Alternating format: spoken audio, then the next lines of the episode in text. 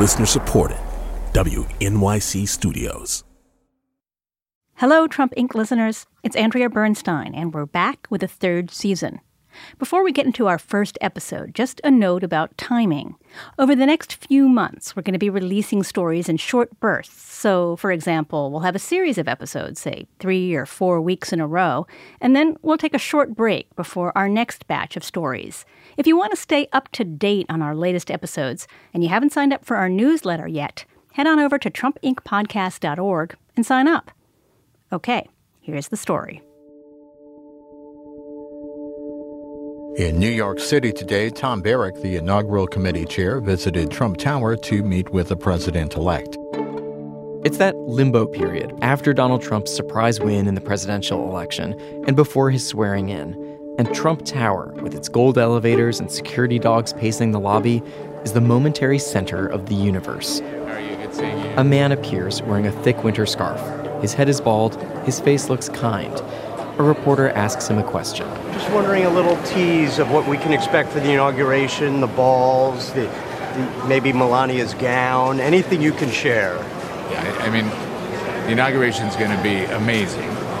And you know, what we're doing is trying to orient it towards the greatest tribute to America. Our story today is all about this man, Tom Barrack. He ran Donald Trump's inauguration, an event that 2 years later is coming under intense scrutiny for the record sums of money raised and how it was spent. Barrack has been friends with Trump for decades, and the story of how they met is an old chestnut. Barrack shared it at the Republican National Convention. And I was a young pup. He was a big guy in New York at the time, and he wanted to buy the... The year is 1988. Donald Trump is desperate to buy the Plaza Hotel across the street from Central Park. It's a landmark building he can see from the top of Trump Tower. And it happens to be for sale. And it happens that the seller is represented by Tom Barrack. Trump and Barrack get together, and Trump agrees to pay an eye-popping sum of money for the building. He said, no contract. You and I shake hands right here. No lawyers, no contract, no nothing. You just tell me the things that I should know and how to fix it, and I'll do this deal. The New York Times ran this quote from an executive familiar with the sale. Tom played Donald like a Stradivarius. Decades later, Barrack gave a different spin to Trump's supporters in the convention hall. He played me like a Steinway piano. The two men have remained friends. It was one of the most amazing things I had ever seen. He practices an unbelievable set of disciplines. So everybody says, okay. Now, let's jump forward 3 decades to Trump Tower, January 2017. Barrack has made a fortune in business. His friend is heading to the White House, and he's playing maid of honor. So what we're going to surround it with is the soft sensuality of the place. So we have all of that, but it's in a much more poetic cadence. He'll make sure everything is just right. Last question. You talk about what he wanted. Tell us what he has told you he wants. What are some specifics that he wants to be a part of the inauguration?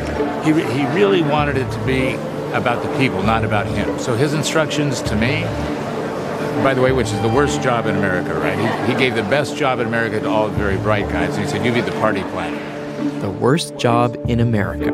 Master of a $100 million party chest with the world's most powerful people on the invite list. Hello and welcome to Season 3 of Trump, Inc.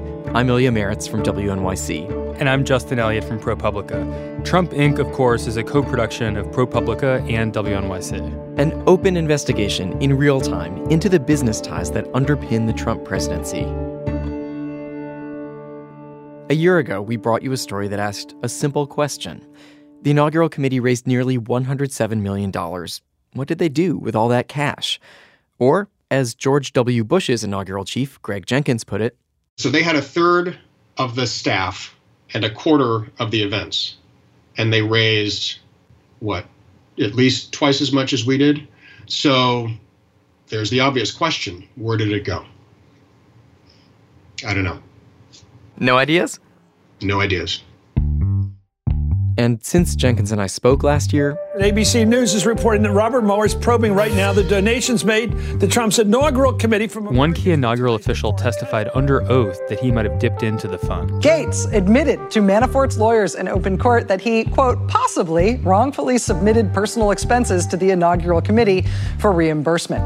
A D.C. lobbyist pleaded guilty to facilitating an illegal contribution from a Ukrainian businessman and member of parliament. Sam Patten admitting to arranging an illegal foreign donation to Donald Trump's inauguration. Then, last December... Tonight we're learning how a lot of that money went right into the pockets of the Trump family business. Here's what we at ProPublica and WNYC broke some news ourselves. ProPublica have uncovered evidence that Ivanka Trump played a role in how hotels were booked for the inauguration and possibly... Next, the inaugural committee came directly under investigation. Federal prosecutors in New York issuing a wide-ranging subpoena for documents and records on how... A laundry list of potential crimes, conspiracy against the U.S., false statements, mail fraud... Whether people from the Middle Eastern countries, including Qatar, Saudi Arabia, and the UAE, use straw donors to disguise contributions. The Trump administration has attracted people who've tried to profit from government connections. Think Michael Cohen or Michael Flynn. Now, with a federal investigation of the inaugural committee, it looks as if that pattern may have been set even before Trump took the oath. That brings us to the man in charge of the celebrations in January 2017, Tom Barrack. Stylistically, he could not be more different from the president. Trump's thing is braggadocio and exaggeration. Barrack can be almost comically self-effacing. All of the really smart, intelligent people are in the transition, taking jobs, worrying about trade, finance, nuclear disaster, and I am the master party planner. This is a man who Fortune magazine on its cover once called the world's greatest real estate investor. He oversees a company called Colony Capital with $44 billion of assets under management. He's in hotels, offices, and warehouses. A word he uses a lot is opportunistic. But you have to be opportunistic.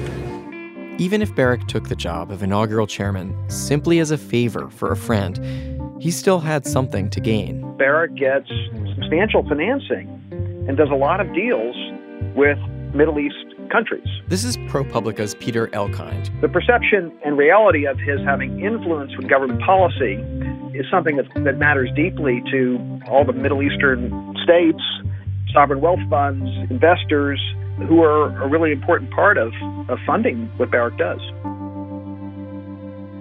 We found a confidential memo that shows that Colony Capital, this global finance and real estate firm, had a well-developed plan to profit from its connections in Trump's Washington right from the start. One note on this story. People who worked the inauguration were covered by a confidentiality clause. So if you're wondering, why am I not hearing the voices of the people who made this party happen? That's one reason. Justin's going to rejoin the story in a little bit. Tom Barrack is 71 years old. He surfs, plays polo, and received the French Legion of Honor for his skills as a vintner. If you look at the vine, the vine itself is capable at every level of growing these kind of berries. But he looks the part. And he sometimes gives out these little laminated cards to people he meets with his 20 rules for success. Number 9, always be nice to the invisible people. Number 15, take care of others and the universe will take care of you. Even angry Tom Barrack doesn't really sound mad. You're one of the few people in the business world that is really supporting very publicly, Donald Trump. Why? I, as a user of the system, am also angry with the system. I'm not angry at President Obama. It's really, really difficult unless you have somebody who's chipping away at all of these bureaucratic pieces. His whole adult life, Tom Barrack has walked the corridors of power. His first job, straight out of law school, is for the personal lawyer to the president of the United States. The president at that time is Richard Nixon. The lawyer is named Herbert Kalmbach. He's the man who personally delivered bags full of cash to the Watergate break-in team. Kalmbach claimed he didn't know what was in the bag. Barrack doesn't stay there long. An assignment takes him next to the gas fields of Saudi Arabia, where he has a happy accident. I was a terrible lawyer. I knew nothing about gasification, but I could play racquetball. So one day, My boss comes in and says, can you play racquetball? I say, yeah, I can play racquetball. He says, well, there's a guy I want you to play racquetball with. He sets me up with one of the sons of the king. From this first connection with a Saudi prince, Barrack spins out a web of new personal and business relationships around the Middle East, relationships that continue to this day. Is there anybody in corporate America who knows the Saudis as well as you do? Oh, I'm sure there's plenty of people, but I started as a young pup. While he's in the Middle East, Tom Barrack also spends time in Beirut. There, he strikes up a friendship with another young American who's also interested in business and politics, Paul Manafort. Next, Barrack travels to Haiti to negotiate an oil refinery deal with that country's dictator, Baby Doc Duvalier. In the 80s, it's on to Washington, where Barrack briefly holds a job in Ronald Reagan's Interior Department. Not long after that, he's called before Congress to answer some tough questions about a home loan he forgave, which some saw as questionable. Thank you, Senator. I would like to make a brief opening statement that... The loan benefited really Reagan's incoming Attorney General, Ed Meese. An independent counsel investigates and finds no evidence Barrack was doing a favor to get a job in Washington. Barrack returns to the private sector. He founds Colony Capital, a private equity firm. And Colony thrives, buying up bad loans for cheap in the savings and loan crisis of the early 1990s. After the 2008 financial crash, he scoops up foreclosed homes by the hundreds. And he's not at all reluctant to swoop in and grab something and profit on somebody's misery. You know, that's capitalism. This is Peter Elkind from ProPublica, who's researched Barrack's career with Colony Capital. They're involved in financing of deals. They're involved in structuring of deals. They're really a pretty eclectic operation and reflect Barrack's personality in many ways. When Michael Jackson is sinking in debt, Colony Capital buys his Neverland Ranch and makes plans for a world concert tour. Colony also helps Annie Leibovitz hang on to the rights to her photographs when her creditors come calling. He's an acquirer of both distressed assets and distressed people. He's really good at buying low and developing relationships with people, often at times when they're in trouble, and doing big favors for them that ultimately will help him down the road. On at least two occasions, Colony shows an interest in partnering with Donald Trump. Both times, the result is the same, no deal. In the 90s, Colony talks with Trump about financing for a Manhattan development called Riverside South. They pull out, and the project is built with someone else's help. In 2012, Colony lends its name to the Trump Organization's bid to renovate the old post office in Washington, D.C. There are 9 other bidders. Trump beats the odds, wins the contract, and then goes somewhere else for financing, Deutsche Bank. Today, it's the Trump International Hotel on Pennsylvania Avenue. I think Barrack is willing to put his neck and his company on the line a little bit to help somebody out at a critical moment, even if it doesn't necessarily make business sense in the short term. And out front now, a close friend, business associate of Donald Trump, Tom Barrack, the real estate billionaire, has known Trump for more than 30 years. And when Donald Trump runs for president, Barrack becomes one of the few prominent business leaders to endorse him. He goes further and recommends his old friend from Beirut days to the campaign, and Paul Manafort becomes Donald Trump's campaign chairman. Barrack raises money for the cause. Today, what you're calling the Real Deal Super PAC has launched, and in just a few hours, how much money has it raised? About $32 million in contributions. So the PAC, known as Rebuilding America Now, actually falls about $9 million short of that target. But with the millions Barrack raises, they produce a blizzard of ads like this one. So who is all for women until she isn't? Hillary Clinton. When Bill Cosby was accused of sexual assault, Mrs. Clinton tweeted, "Every survivor of sexual assault deserves..." Right after the Republican National Convention in Cleveland, Paul Manafort is forced out of the Trump campaign after his undisclosed work for a pro-Russian Ukrainian strongman is reported in the news. Barrack goes on TV. An expert, Paul Manafort is the best in the business, incredibly credible, incredibly thoughtful, an amazing track record. He did the job. And then as politics goes, everybody gets attacked. Right? I mean, this is just... It's a week after Donald Trump wins the election, he picks Tom Barrack to run his inaugural committee. He's the chairman now. People start to call him that. In the past, inaugural chiefs were often creatures of Washington. Sometimes they went on to jobs like White House chief of staff. Tom Barrack, like the man who chose him, is a wealthy outsider. What he wanted from the gig is not so clear. In Tom Barrack's world, you make money by managing other people's money. I wonder what your thoughts are on Colony Financials. All right, Colony Financials is one of these. Do it well, and even more money flows your way. And you get cheered on by Jim Cramer on CNBC. But I will tell you this, it's run by Tom Barrack, and I think Tom Barrack is money. I'm going to recommend the stock. Let's go to Brian in Nevada. Brian. Unlike private equity firms, where the goal is profits, with a nonprofit inaugural committee, the goal is to raise the money you need to support the mission and then close up shop. Here are the instructions President George W. Bush gave to his second inaugural planner, Greg Jenkins. You don't turn on the spigots full speed ahead. You raise what you need with a 10% contingency and then live within your means, spend within your means, and then you should not have much more left over. The 58th Presidential Inaugural Committee, under Tom Barrack, does not adopt this thrifty attitude. On paper, they say they aim to raise $50 million. Almost 107 comes in. There are 47 $1 million checks. I've seen notes from the committee's first meetings. You can feel the participants trying to manage Trump's impulses. People say things like, make it more pageantry than just the military, or eliminate all the parts about winning. In a different meeting, according to one source, the president-elect said he wanted the kind of show they have in North Korea. For his right-hand man in the committee, running things day-to-day, Barrack turns to Rick Gates. This is the same Rick Gates who was Paul Manafort's number two in Ukraine, who worked for the Trump campaign, and who much later pleaded guilty to conspiracy and lying to the FBI in the Mueller probe. In the midst of inauguration planning, Rick Gates writes to Ivanka Trump.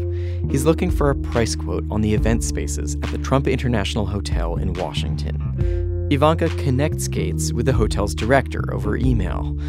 ProPublica's Justin Elliott and I got the emails and spent a lot of time reading them. The prices they quote are $175,000 per day, and this was going to be for 4 days, and 175,000 times 4 is 700,000. This information is forwarded to Stephanie Winston Wolkoff, an experienced New York event planner responsible for conceiving and organizing many of the parties. Wolkoff expresses her concerns to Ivanka and Gates in writing. And she essentially says, this price is ridiculous. She says, please take into consideration that when this is audited, it will become public knowledge that locations were also gifted. Union Station, like the Trump Hotel, is a grand old space that's booked for an inauguration week event. Unlike the Trump Hotel, the operator of Union Station decides to donate that space for free. I called up a bunch of D.C. event planners to ask what they make of this $175,000 a day number. Their views fell on a spectrum, somewhere between, oh, that's high, and you gotta be kidding me. A spokesman for the inaugural committee confirmed to us that the number in those emails, 4 days for $700,000 total, that is what the committee paid. Which means that the objections in this email exchange from Stephanie Winston Wolkoff, the event planner, to that $175,000 a day rate did not win the day. The quoted $175,000 a day rate was the rate that they paid. Those emails would be of great interest to the Internal Revenue Service if they were to conduct an audit. This is Brett Capel. He's an attorney down in Washington who specializes in political nonprofits like the Inaugural Committee. He told us American tax laws were written to discourage the people who run nonprofits from steering money to insiders and their family members. Ivanka Trump, who helped set the price, once testified she owns 7% of the Trump Hotel. Her father and two eldest brothers own the rest.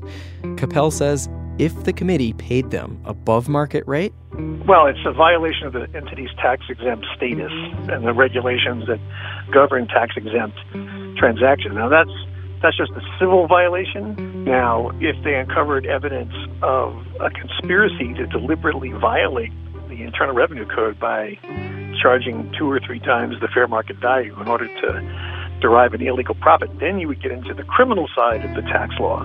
And those emails certainly are not helpful to them in that regard. A criminal violation hinges on whether the committee knowingly, deliberately overpaid, and whether it can be proven. Federal prosecutors are now looking at the committee's finances, though we don't know whether tax law is part of their probe. One transaction like this is not going to be enough to bring a criminal tax case. But if there's a pattern involving other transactions involving the inaugural committee, and I suspect what they're going to be doing is a forensic audit of all of the expenditures made by the inaugural committee to see, who ultimately received the money. The 58th Presidential Inaugural Committee reported to the IRS that it did not pay above-market rates to insiders. We wanted to ask Barrack about this. As the guy in charge, why did you book the Trump Hotel? Were you concerned about overpaying? Barrack did not agree to an interview. His spokesman and the inaugural committee did not answer our questions about this. Then there's Ivanka. Her spokesman basically told us that Ivanka wanted a, quote, fair market rate for the event space in the hotel, but he wouldn't give us any evidence of that. One thing is clear. The inaugural committee treated booking the Trump Hotel not as an option, but as a necessity. We know this because the committee tried to muscle out someone else who had booked the ballroom months earlier. She was pretty much the last person you'd want to give the boot. Reverend Mary Turner, and I am the hostess of the Presidential Inaugural Prayer Breakfast in Washington, D.C. It's a smaller event than the National Prayer Breakfast that you may have heard about. You've been doing that since how long? We began hosting these in 1993 to pray for the nation and the office of the presidency. In December, she started getting emails and phone calls from Rick Gates, Tom Barrack's deputy at the committee. Wanted our space and wanted the entire hotel blocked for the full week of inauguration. After she politely declined, Reverend Turner heard from hotel management. They canceled her booking, invoking a common clause in contracts known as force majeure, or an act of God, like a hurricane or military invasion. In this case, they predicted civil unrest. That was their excuse, which, of course, had no legal grounds because they had not canceled other inaugural events being held there, by the inaugural committee. So if it was unsafe for our group, it would have also been unsafe for the Presidential Inaugural Committee or the Republican Party to have events there the entire week and Inauguration Day.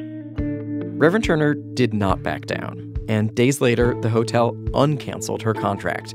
And on inauguration morning, hundreds of God-fearing men and women ate challah and drank communion wine in the Trump Hotel ballroom. We'll be right back.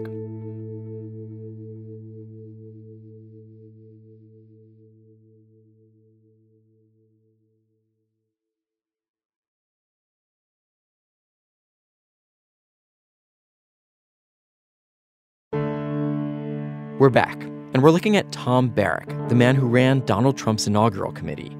It's now Inauguration Week, with balls and lunches and a concert at the Lincoln Memorial. Thank you very much, everybody, and thank you, Tom. And an event that has never happened before, a 500-guest black tie gathering, the Chairman's Global Dinner. Chairman, as in Tom Barrack. We have so many friends, 147 diplomats and ambassadors. Never been done before. We've never had that. The entire foreign diplomatic corps is invited, plus top-dollar donors. And there's a separate guest list of over 100 people invited by the chairman, including ambassadors and foreign ministers from Saudi Arabia and the United Arab Emirates. Oh, I know how safe this room is. Boy, oh boy. This place is surrounded tonight. But I want to thank you all for being here. We have great respect for your countries. We have great respect for our world. Just a short snippet of video is all that was released to the public. But for 500 people who mattered, Tom Barrack's closeness to his friend, the incoming president of the United States of America, is on vivid display as a troupe of Las Vegas dancers, Steve Wynn's showstoppers, pivot and twirl on a purpose-built stage that cost close to $3 million, paid for by the committee.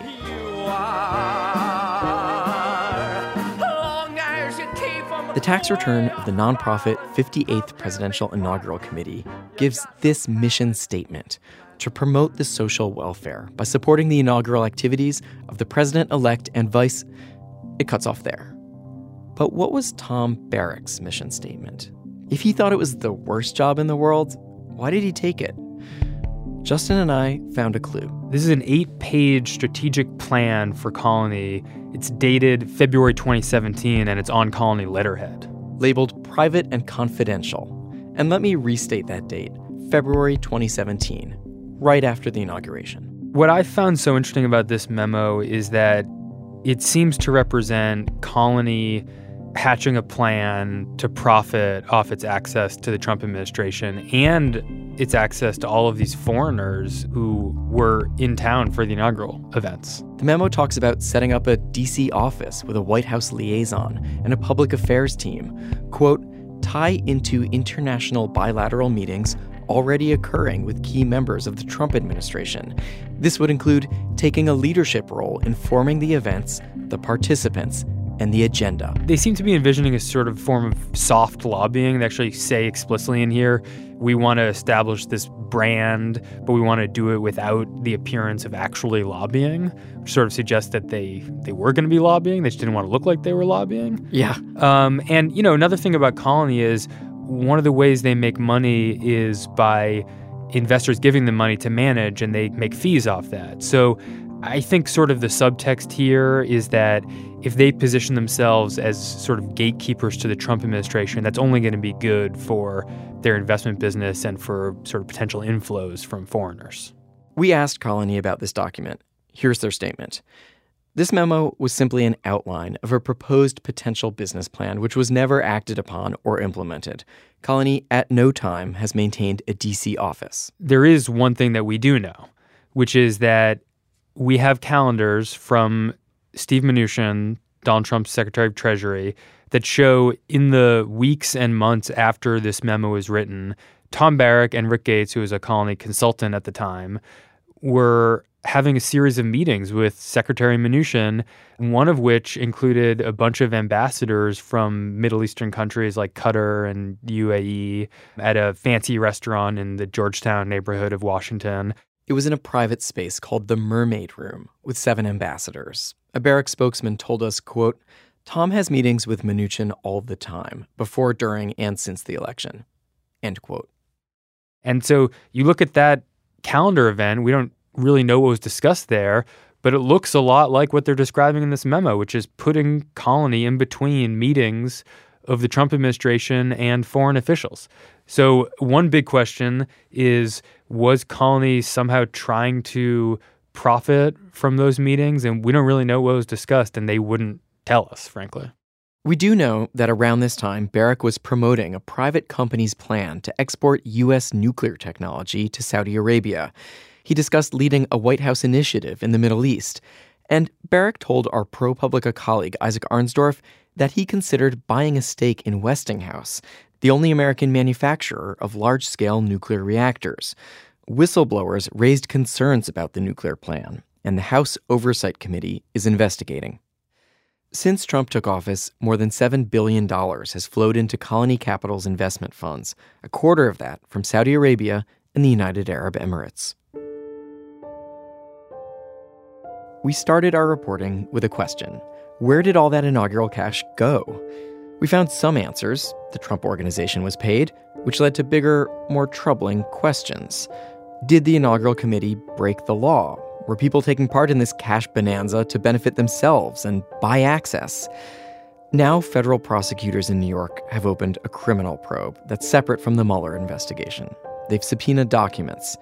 And it's Tom Barrack and lawyers for the inaugural committee who have to respond.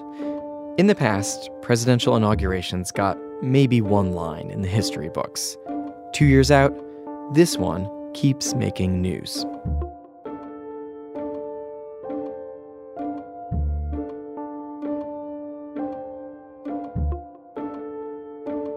As you know, we love tips. Tell us what you know about the inaugural committee, Colony Capital, or Tom Barrack's relationship with Donald Trump. Find out how to share information securely at TrumpIncPodcast.org. And while you're there, sign up for our newsletter. This week, we have Tom Barrack's tips for success. And one update. In an earlier version, we overstated the fundraising target of the inaugural committee. In state-level filings, the committee said it aimed to raise $50 million. Coming up on Trump Inc., the room where it happens, the lobby of the Trump International Hotel in Washington, D.C. What do you think of it? It's luxurious. Is that what Trump would say? Huge. It's big. It's, I like it. We go there. This episode was produced by Catherine Sullivan. The senior producer of Trump Inc. is Meg Kramer. Bill Moss is the technical director. Charlie Herman and Eric Umansky are the editors. Special thanks this episode to ProPublica's Peter Elkind, Nick Varshaver, Jake Pearson, Jesse Eisinger, and Isaac Arnsdorf. Thanks also to Aaron Glantz, senior reporter at Reveal. Robin Fields is ProPublica's managing editor. Jim Schachter is the vice president for news at WNYC. And Steve Engelberg is the editor-in-chief at ProPublica. Original music composed by Hannes Brown.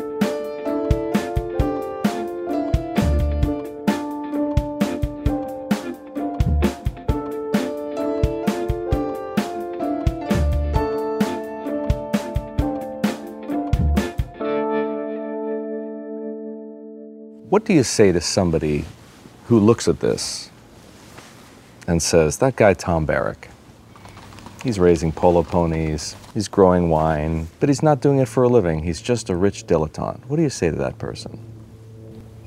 I say, come and live with me for a week. If you can keep up with me doing what I do to make a living for a week, you can then be here and think that you're a rich dilettante.